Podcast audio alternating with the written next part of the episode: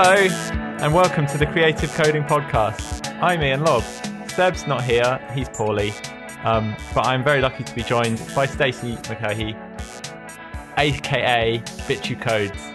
But she's not really a bitch, she's actually really nice. Hello. Don't tell people that.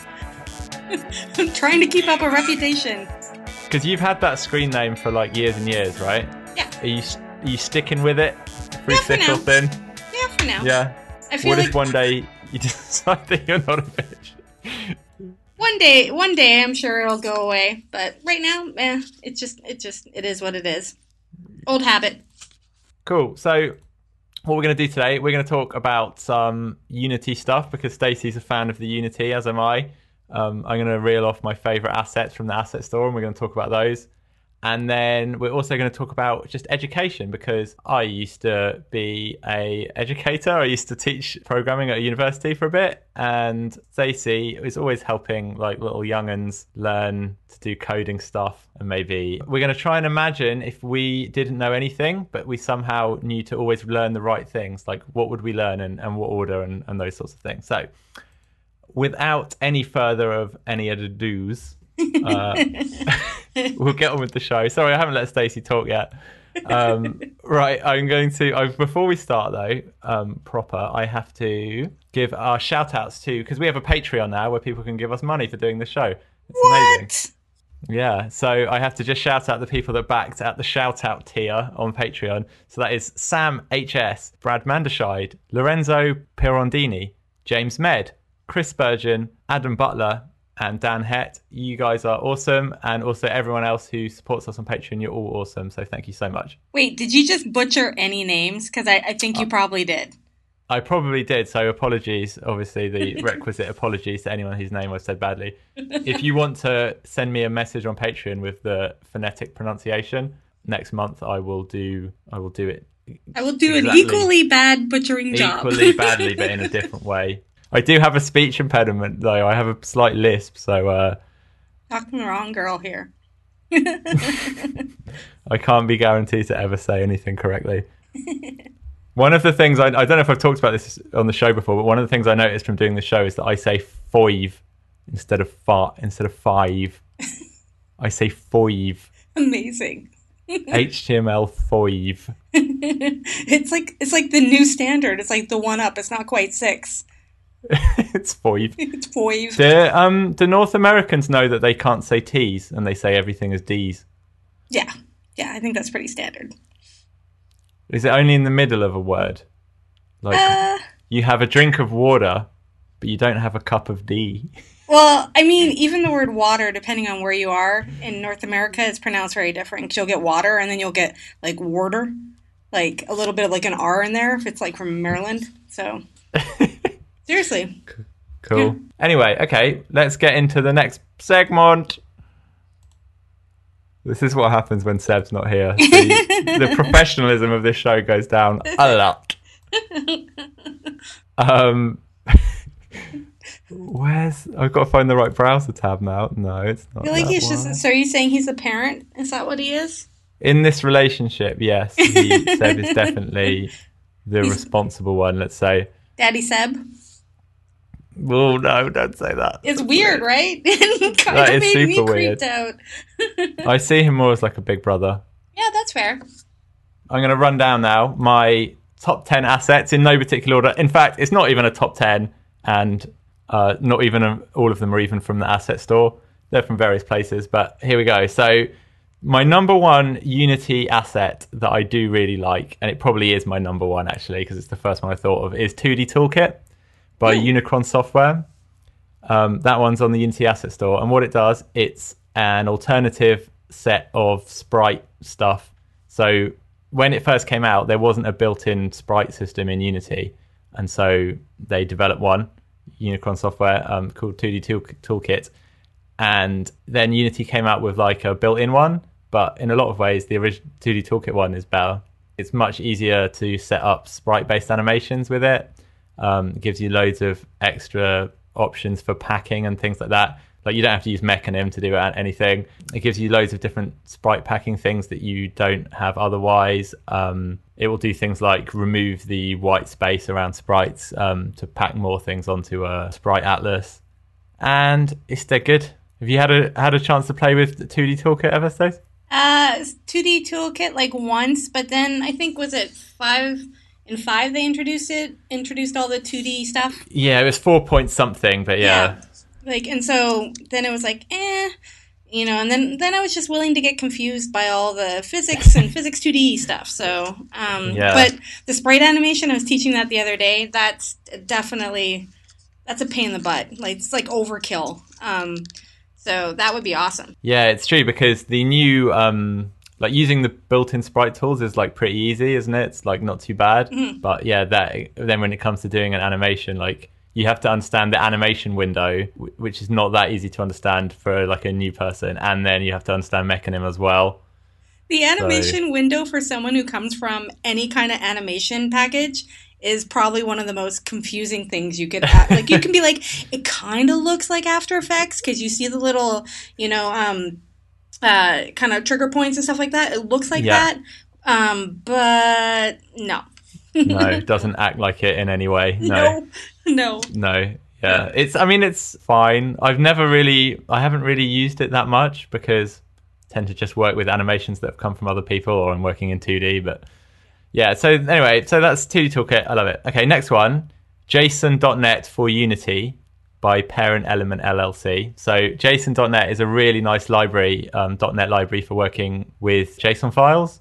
It will do things like it will convert between a native class and a JSON object and back again. So you can just have your own, like, you could have a little class representing, um, say, like a save game um, and like how many, what score did the player have, what level were they on, what levels do they have unlocked, and you could keep all of that in like C sharp code, and then you can just serialize that into a JSON thing automatically, and then serialize it back, and it's really handy. Um, That's like my number one. yeah, I mean, uh, yeah, JSON.NET is available as a free library.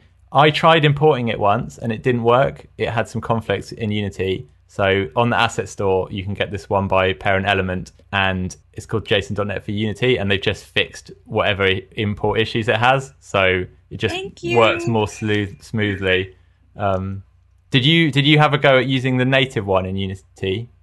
Yeah, and uh, use the native one even because any kind of C sharp, just going through NuGet to get it. Um, so you know, for other kind of development in terms of C sharp. So yeah, I, I played with both, but yeah, I had the same Yeah. kind of problem originally. Yeah, Um, I think it. I think it does work like the free one, but if you just pay twenty bucks, you can just have all those issues resolved for you. So There's also sales on the asset store all the time. So That's true. That's another thing to keep in mind. If like these things that you're suggesting, whether they're free or paid, a lot of those things go on sale, and so you can always Yeah. just keep an eye out. keep an eye out. Absolutely, yeah, I, I do that. I, I love the asset store, so I'm always like lurking around to see. I don't know if everyone with a pro license has it, but there's a thing called Level Eleven where it's like you get if you have a pro license or if you had one at a certain time, you get asset. You get every month, you get some stuff for free. Oh, nice. from the asset store, but it's just some ran- a random selection that they like curate. So sometimes it's stuff you want, and then sometimes it's like it's a model of a goblin, and I'm like, okay, I didn't need that, but thanks, I'll download it anyway. It was free, yeah, pretty rad goblin. if I ever need a goblin, I've got one. Um, okay, so next up on my list is Master Audio by Dark Tonic Incorporated. And Master Audio is just a really powerful audio manager. Um, it lets you do things like have one place where you store all the references to all your sound effects and music. It lets you put them into groups. It lets you like create playlists for music and things like that. It automatically does things like fading in and out and fade cross fading between music tracks. It lets you group sound effects into different groups and set volumes for whole groups. Um, it lets you play a sound just from one line of code without having to hook anything up on in the Unity interface in terms of like dragging references to sounds oh, into uh, because I mean you've probably experienced this that like just playing a sound is not quite as simple as you feel like it should be in Unity. No, it's like you've got to add the component, you've got to, or two components, and then you've got to like figure out where you're, you know, dragging the MP3 or whatever you're playing. And I mean, but the idea of dragging one line of code sounds like it's kind of like a singleton. So it's just a sound manager that you just have a line of code and you can tell it like fade the sound up kind of thing. Yeah, that's ex- that's exactly what it's Awesome. like. Yeah, it's like a, a singleton, and but it has like it has um, like editor integration. So what you do is that you manage your list of sounds inside the Unity editor, like all in one place, and then but then when you're playing sounds, you can just do it all through code, Yeah, it's awesome. um, just using the string names and stuff, which ends up being easier. Even though it's like always nicer to keep references to things rather than strings, you think, but actually sometimes you just want to play the sound called like explode. yeah. I don't know. It's cool, and it yeah, it, it does it does it has so many features. Like it lets you do things like just say you want to have three variations of the same sound. It lets you like make a little group in the editor for those three, and then it always just plays the, a random one rather than like the same one. Does that makes sense? Mm-hmm. Yeah, pretty neat. that's. I mean, that's awesome. That's something Yeah. you'd write like multiple lines of code to do. Yeah, exactly. And yeah, they've sort of thought of it, so that's cool. So next one on my list is uh, NGUI. Uh, this isn't one that I would probably use on every project nowadays, but it's still one that can be useful. So uh, again, like 2D Toolkit was um, came out before there was an like a native uh, sprite thing. NGUI as a user interface thing from before Unity had like a built-in decent user interface system. So uh, again, you don't necessarily need it now, but in some ways it's still superior, um, or it has some advantages at least over the the way Unity decided to implement UGUI. Like I like UGUI, it's cool, but NGUI is just it's more. I don't know. It's just like it's it's five years old. It's well, it's really tried and tested. Like that, it hasn't got edge cases that are not going to work and things like that. So It's got, and everyone loves it. It doesn't matter who you are as a Unity developer, you know that one. Like that's Sure. the one everyone's like, oh yeah, I've used it. Yeah, exactly. Um, I mean, like I have heard like people say that they spent ages taking out the NGUI from their projects to put in UGUI. I mean, that's fine. It's like depending on what the project is, you know, that might be worth doing, or it, it might not. Like you have to make that decision, I guess, with each project. Um, yeah, it's one of those things though, where it's like at the start of a Unity project, deciding which things to go with is one of the hardest things. Like to, to make that decision is probably the hardest one. Like, am I going to go NGUI or am I going to go UGUI? Because they both have advantages. Um, like NGUI does its own uh, Atlas management and like sprite packing. So if you like absolutely want to make sure that you fit all of your stuff into one draw call, like I think probably NGUI is like a bit safer. But then if you if you want to use dynamic text, it's like not a good solution at all. So I feel Yeah. like I would love to read a comparison on like NGUI versus uh, Unity's implementation in Five. I think it would be that would be a really like just you know comparison across the board of like good for this, not good for this, good for this, good for this. Doesn't support, Yeah. has it? I think that would be really good. Yeah. I'm sure it exists. That would be good. I think I, I come at it from a slightly different place in that like I already own all these because I bought them before Unity 5 came out. So like for me I make that decision whereas like if I was starting now and I didn't already own them I'd be like well I probably uh, probably tend towards not using Ngui just because it's like $100 or something or however much it is um, and I could save that money but yeah whichever. So next one on the list and again this is one that's not it's not like a slam dunk at all. It's one that has some advantages and some disadvantages. It's uh, called Smooth Moves by Echo 17, and it's an animation thing. It's like a Flash type thing, basically.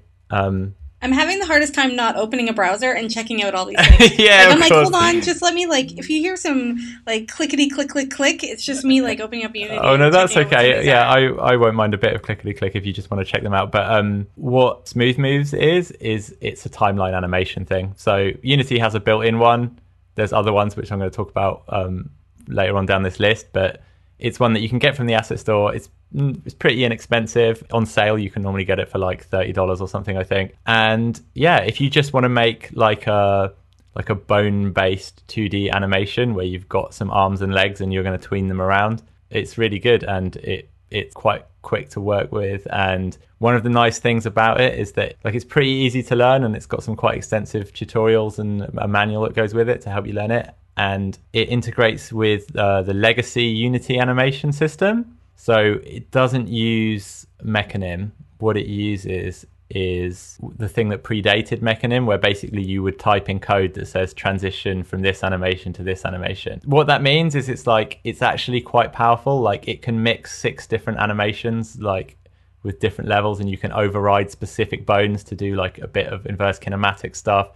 Um, you know, like if you want to just point the head, you can easily override where the head bone is pointing and things like that.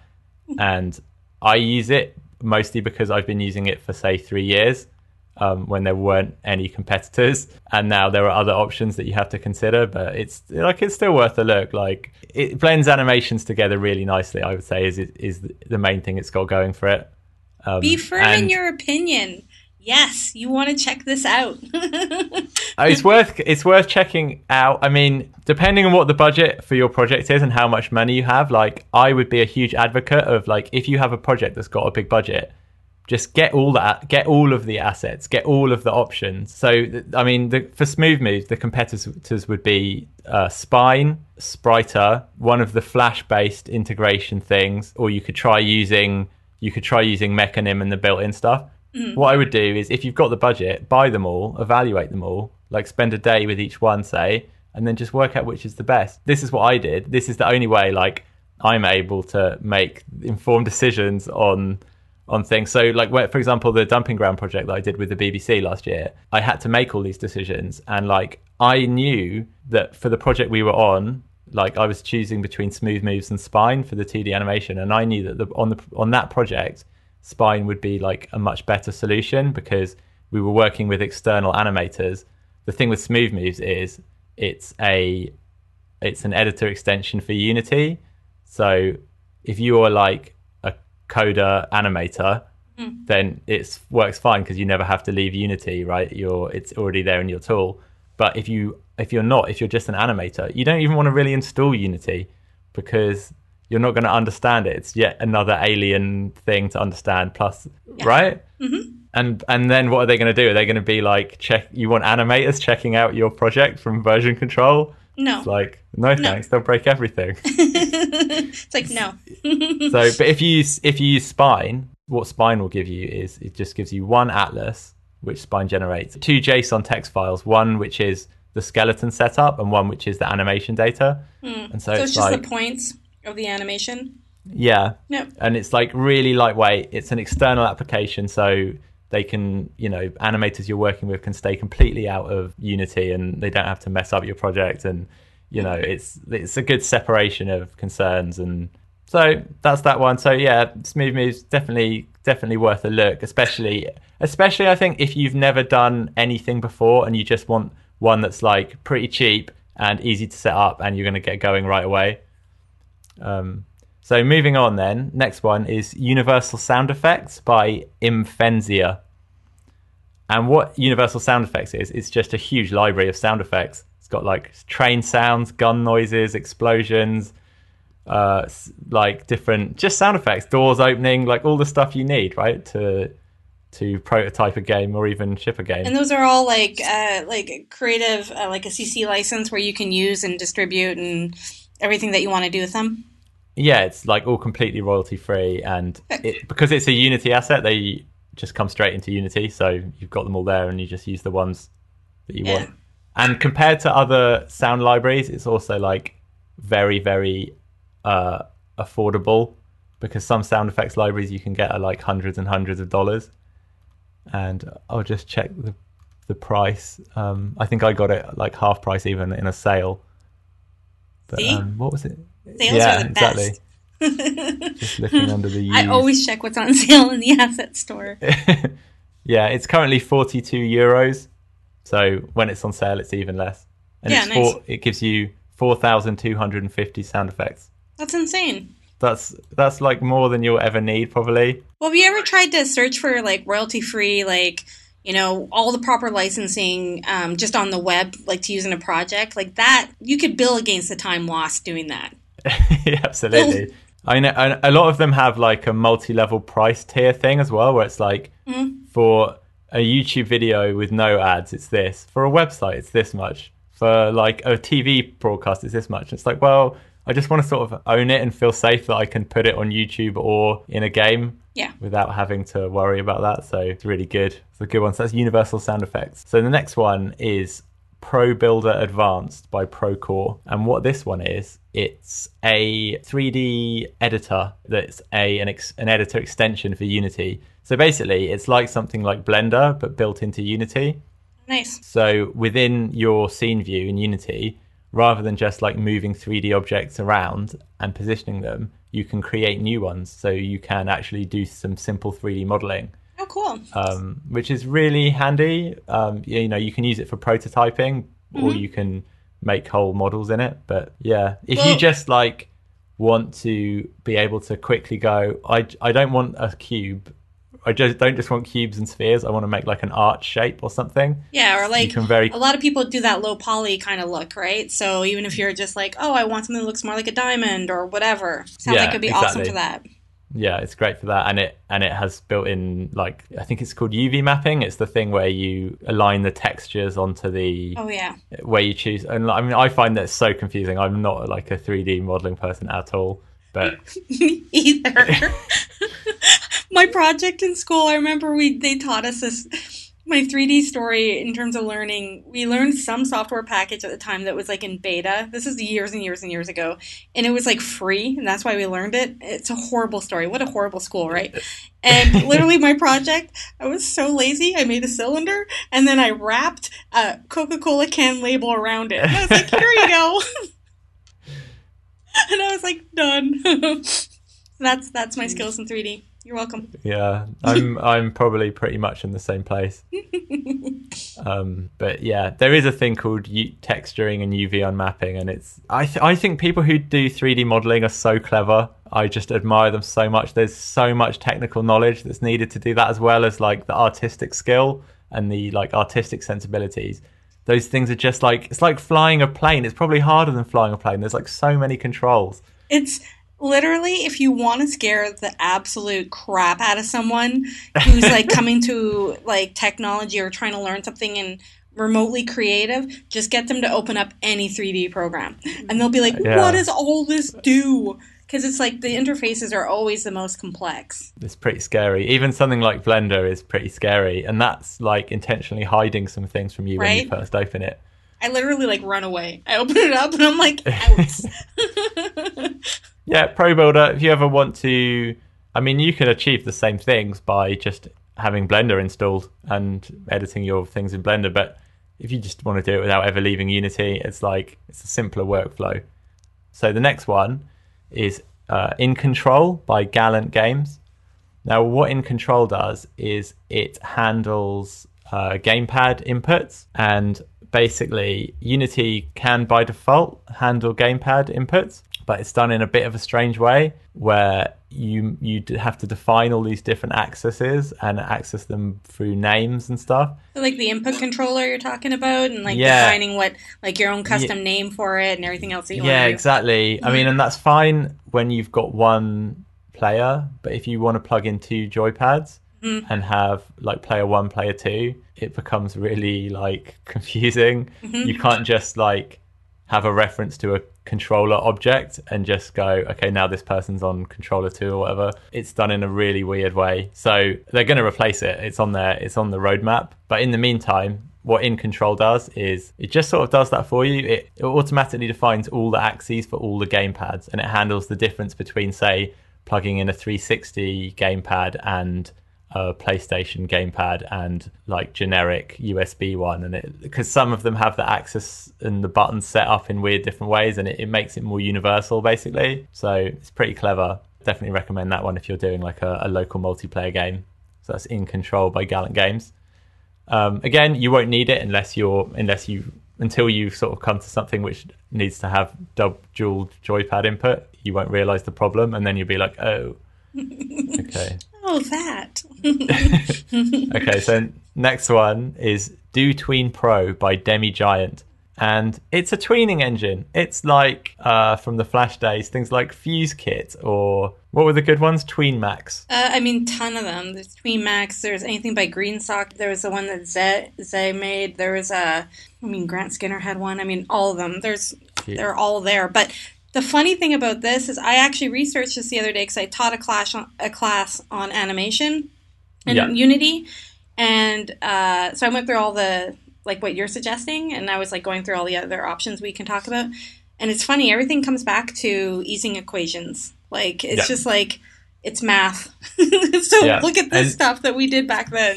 Yeah. Yeah. I mean, specifically to the ones Robert Penner wrote. Oh right? yeah, all over the place. Yeah, I mean, because that language has been taken and put into every tweening engine there on in, like you know, ease ease in out quad, ease in you know Yeah. sine, like all of that. That's that's that. Yeah. That's I don't think people even know that that just all comes down to one person who just decided to Yeah, like standardize all of these things. yeah, I saw a, a funny conversation actually on Twitter between uh, Robert Penner and someone else a couple of years ago. He was like, "Yeah, there's there's loads of things that I did wrong." Oh, yeah. there." Like the way that um like none of the inputs are really labeled, like they're all just called A and B and things. Oh yeah, did you ever try to figure that out?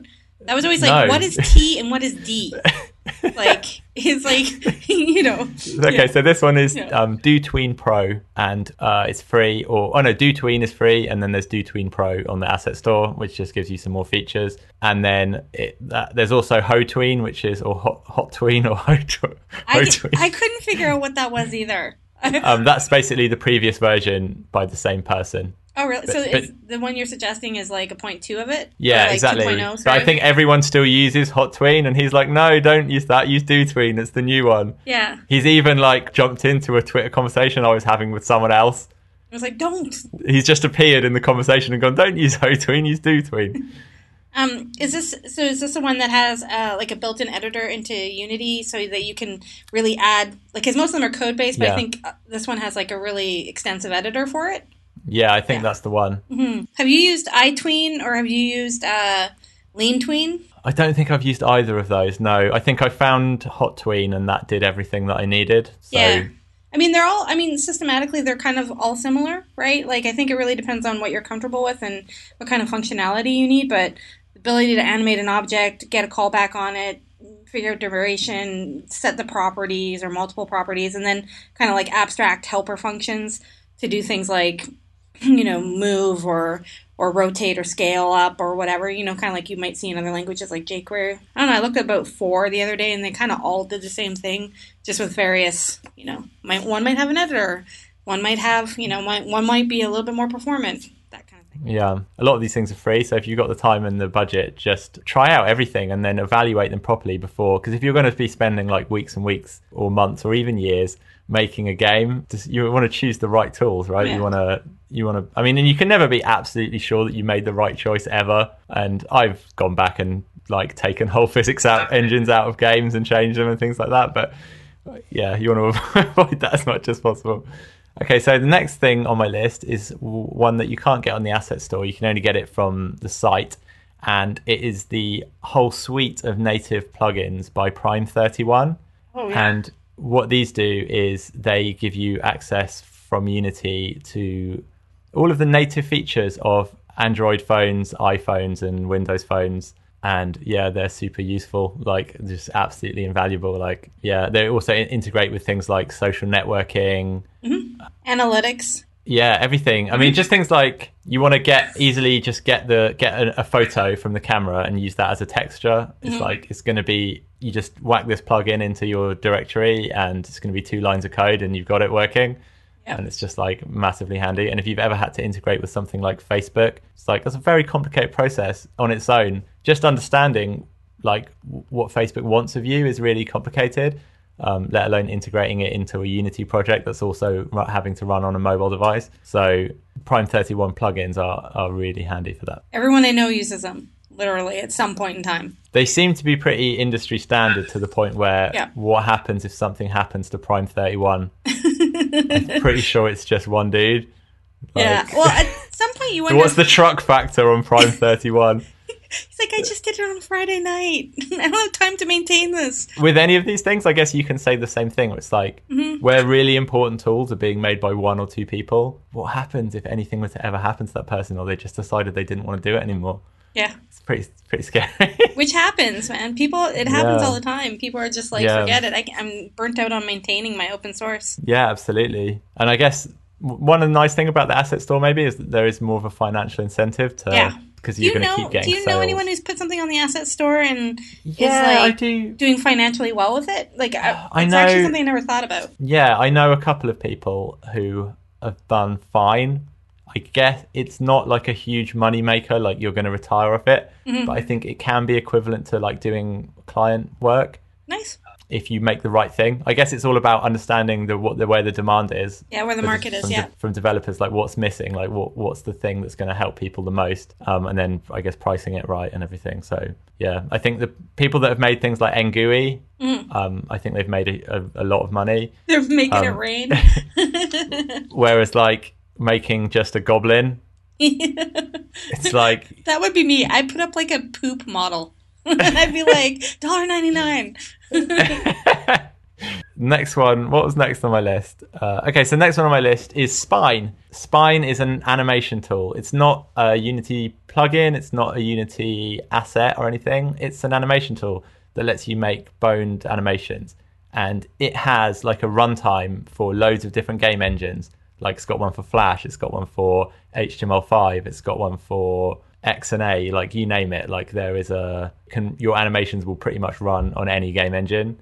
Um, now all the runtimes are open source so what you would do is you would you have to buy spine and you make your animations in that and then as i was saying earlier spine exports a json file and it exports an atlas with all your with all the sprites in it. And then you just import that into unity and from github you get the actual code the runtime code and then you put them together and it just works except sometimes it doesn't. I was like waiting for that. yeah i mean it's fine. It's it's fine. I got onto it quite early like pretty much as soon as the unity uh, runtime came out and stuff wasn't working for me and so i got a bit annoyed with it but then they up i guess other people report it and eventually these things get fixed So complaining works. Is that what you're saying? Ah, i didn't feel like that it was one of those things where you post on the forum and it doesn't go how you'd hoped do you know what i mean Yeah. where rather than being like, "Oh my gosh, did you know what? This is really bad. We're going to make sure we fix this right away." They're Yeah. like, "Oh, why would you need to do that?" it's that it's always like thing. why? Yeah, it's always the use case, right? Because it's always the user's wrong until Yeah. you prove them that you're right. Yeah. Yeah, it's like, why would you want to do that? It's just like, well, that's what I'm doing. So, like, I know you didn't think of this use case, but I'm the first person to maybe think of this use case, but that's the one I wanted to use it for. So. I'm the edge Right, case. it's things like what if you want to point the arm bone in a with code does that break everything is that going to still work like yeah. Yeah, one of the one of the things I'm not a huge fan of of the way it's set up is that you have to extend their animation class Oh. with your own behavior per game, which is like really n- uh, not a Unity type way of doing things. No. Like what you would normally have in Unity is you'd have a component that Right. It's all does, composition, not inheritance. yeah, you would have Yeah. a component that like does everything that you need, Hmm. and then you would make your own behavior component that Hmm. references that component and just tells it what to do, right? Yeah. But the, That way you can just have keep it all the time and customize it when you need to. Yeah. So what you have to do is you have to override the animation with your own specific features that you need, Weird. which is fine, but it's just not. I have I've not worked with any other stuff in Unity that works like that. I've worked with other things outs in outside of Unity, like in Flash. That was pretty much how we did stuff, Yeah. right? Like you override movie clip and then you add in some more stuff. But yeah, but that's so that isn't to say that I don't recommend Spine. I do recommend Spine. I think it's really good. It's just that I think the Unity integration could just be a little bit slicker maybe like just to make life easier. Because like i wish that everyone assumed that devs weren't smart because like a lot of the time i don't feel smart and like i feel like sometimes i'm using software where i'm just expected to be able to work it out. And it's just like no just hold my hand and walk me through it. Like honestly it's you know Yep. it's either really early on a monday morning or really late on a friday night and i just need this to work right now Yeah. So- And it should be plug and play. Why isn't Yeah. this working? Sure thing. So next up on my list is PlayFab, and PlayFab is not actually a plugin or anything. It's a like a cloud-based game services thing. So Okay. you can use to store high score tables. It will do like friends lists and things like that. It's really handy. It's cool. It's all completely free to use at the moment. I guess it's like something like Parse. It's like a cloud-based oh, parse doesn't exist anymore. no. But Yeah. you're right. Everyone kind of every, uh, when it comes to like those kind of external saving data, whether it's states or friends or any of that kind of stuff, I think Parse kind of was the. Um, it's what I saw a lot of people using. So many people were using Parse. I could not believe it when Mm-hmm. they discontinued it. Yeah. That was weird. Yeah. Oh well. C'est la vie. yeah. Sorry, Parse. You see, I wonder if anyone's gonna try and do what Parse was doing because I mean, I would say yes and no. Like, I mean, I think there's ways to do it for sure. I mean, I I know even like even here at Microsoft, we have like our equivalent. It's kind of I guess you could say it would be like mobile services where it's really easy to dump in and save. Like, I did a whole tutorial on Unity on making your own leaderboard with it. And it's Right. like two lines of code. Like it's not like anything crazy, but uh, if anyone's going to fulfill the gap fully the way that they had it set up and the way that so many Yeah. people were using it, because it really, I think people push the technology too a little. I, I don't know. No one stepped up to the plate. There's really no equivalent to it, like an exact equivalent. Yeah. Okay. So, but I mean, PlayFab obviously is very much focused on games. But see, I mean, the only thing is, it's like then you you wonder, like with any sort of third party services thing, it's like if your whole game is relying on that, what happens if that stops existing? Like it's hap- going to happen with Parse. Yeah. You know, that's well, also your data. Like I think it also comes down to your data too. Like depending on what you're saving, what you're doing, like that's your data somewhere else too. Yeah. And people are starting Yeah. to actually think about that a little bit more now. Yeah, absolutely. Yeah, you want to make sure you do everything in a way that's like secure and or that you can get it, it. You know, like you might have years absolutely. years of analytics, for example, that you might want or something. You know. Sure. Okay, so then a few honorable mentions, and then we're going to wrap this segment up. So things that I think look cool, and I, I I have like picked them up, but I haven't had a chance to properly evaluate them yet. BuildR by my friend Jasper um, and Jasper Stocker, and what that does is it's a procedural building generator that runs in Unity. Cool. So you can like make a skyscraper, say how many windows you want it to have. Like, do you want an an old fashioned looking building, a modern building? So if you need to like build out a whole 3D city really quickly, that's cool. Next one is Pro Camera 2D by Luis Pedro Fonseca. And that is a 2D camera system that does all the things you would want a 2D camera system to do, like following at different speeds, like camera paths. Um, so if you're making a 2D game, it's like uh it's going to save you loads of time. Text Mesh Pro, which is like a really nice font renderer that uses um, like distance clouds or something they're called to make really sharp looking fonts at any size, which is cool.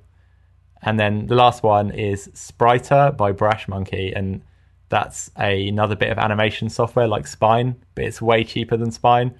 So again, probably worth evaluating if you're like on a budget and it's got all the same features as far as I can tell. So Wow, thanks for sticking with me through that one, Stace. that was like There's a definite theme, by the way, through all your asset suggestions. oh, okay. yeah. What what was the theme? Oh, it was just definitely like 2D animation, you know, sound. Yeah, there were a couple that weren't that, like that, but yeah, on Yeah. the whole, I mean, that's just what I tend to the types of projects I tend to work on Yeah. at the moment. I mean, that might change. Yeah. In which case, I'll come back with a load of 3D really important things. I mean, in terms of 3D, like, yeah, if you need to like build a whole 3D game and you haven't got an artist, like, just you can just get everything on the asset store, like palm trees, cars, like all this stuff. But My my nephew I was teaching him how to build a game and he found a model for a donkey. He was so excited. He was like, "Oh my god, there's a donkey!" And apparently, there's like uh, there's this kind of like subreddit uh, called Creepypasta, and kids love it because it's all like um, like horror stories. You know, like the campfire stories you used to tell. And um, Right. apparently, there's one about Slender Man, and there's something to do with a donkey. And so he's like, "I'm going to build a Slender Man game," and I was just like, he was so motivated, you know. And I was like, "But you you got a donkey, you're good to go." Yeah. So, okay, on to the second topic of the day, which is going to be um, Dun dun dun.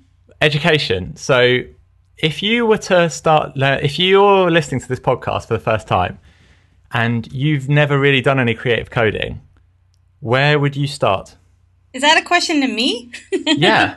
if I, I think I th- honestly, I th- I think just based on looking out, like if you look at what's available, and you look at like um, like uh, barrier to entry, I, I'd probably do processing, which is not something I think that when I kind of even started in the industry was even on top of my mind at all. It seems like something way out there, but I think based on just like Daniel Shiffman and all the resources he's creating.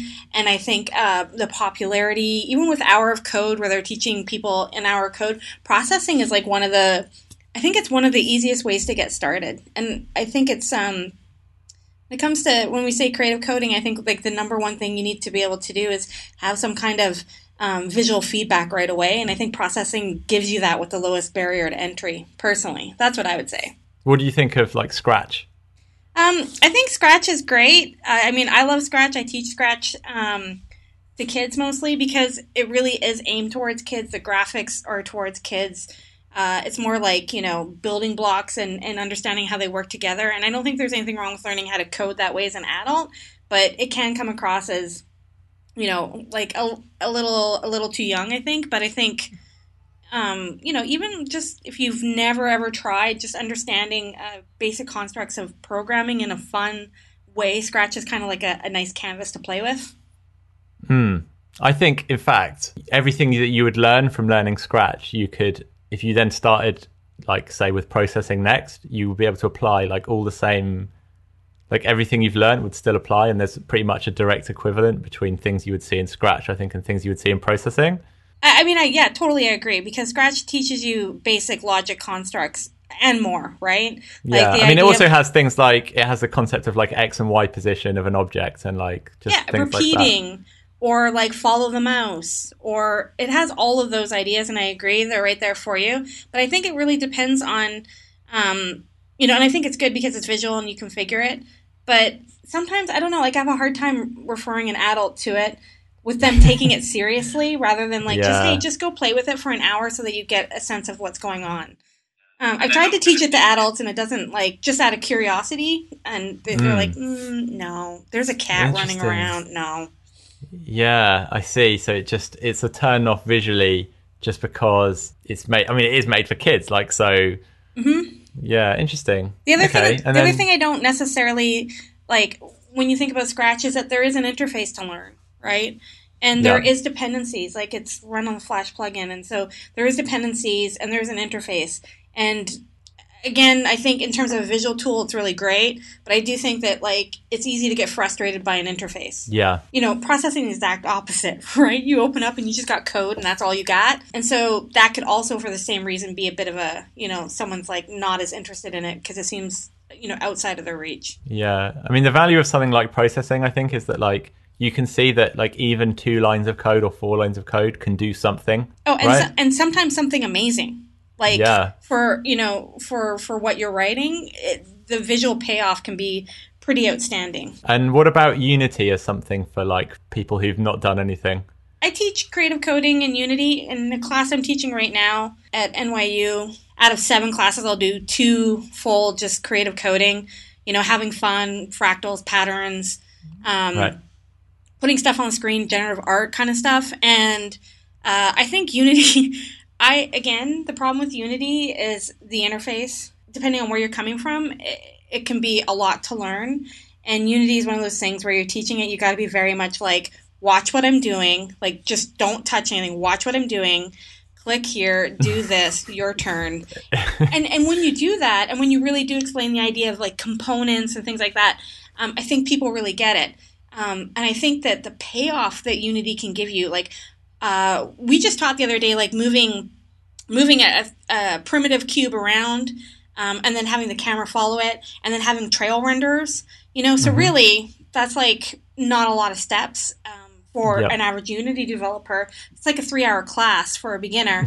Um, and you know when you kind of get outside of that the visual payoff is really outstanding right? People are like Yeah. really impressed by oh i can just add a particle engine and configure it and it does this so yeah. you know, I think it's. I mean, think, Unity I think is like it's a little bit mind blowing. I think, especially when you show someone that you can take like a new project and drop in like a 3D object, say, and drop in a light, and then they're just seeing like a game just appear basically, and then it's just like you move the light around and it like changes the lighting, and you can like Yeah, it's like it it, it, it the it's so it's like super powerful because it's like a professional tool that it's it has a good like initial impression like it gets people excited about doing stuff but mm-hmm. it is quite confusing to learn. It's like quite a lot of different windows and stuff to it isn't there It's I mean it's it's confusing. Like again, I think that Unity is much like any other platform. Like if you can get people to understand the core concepts of some of those things, like understanding like we were just talking about it earlier, but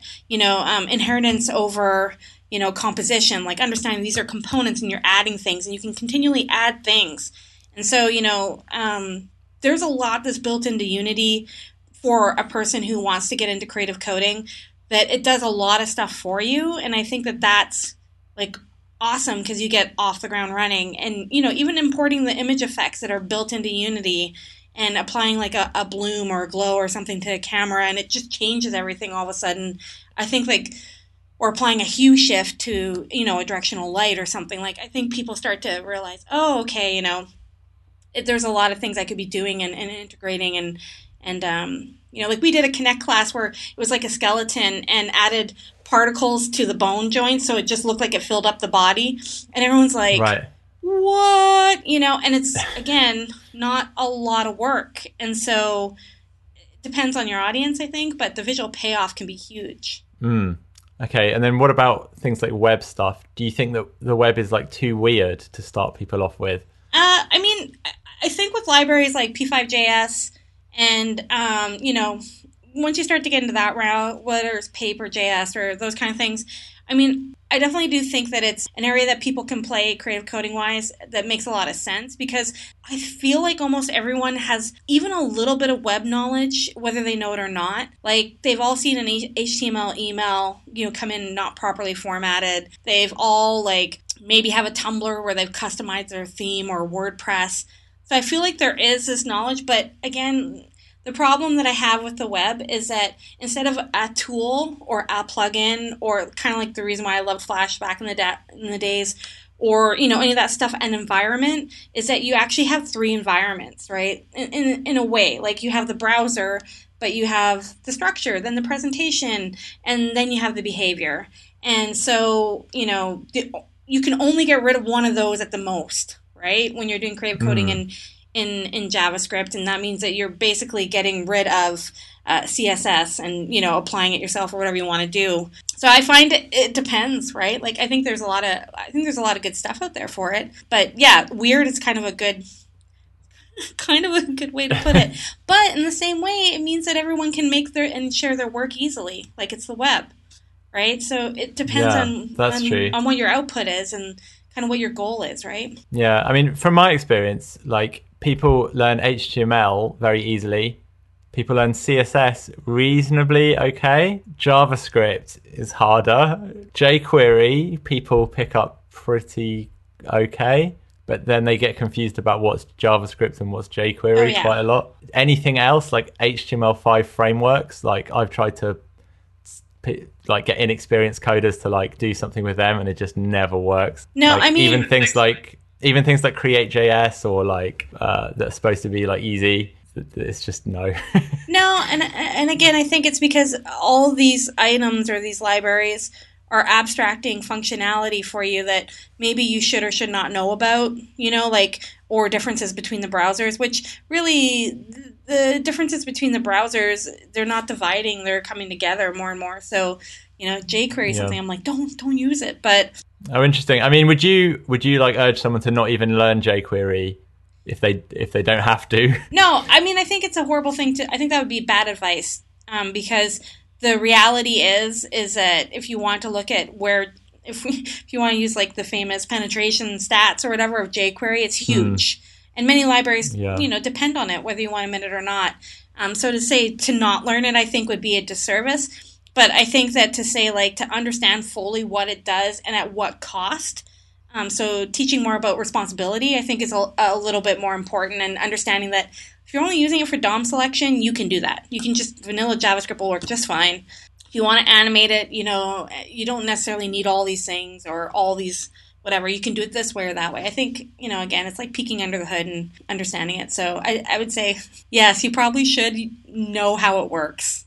Um, and I, oh, little little piece of me just died saying that. But yeah. Okay, I've um, we've got to wrap this up in a minute, but I just one final question to leave on.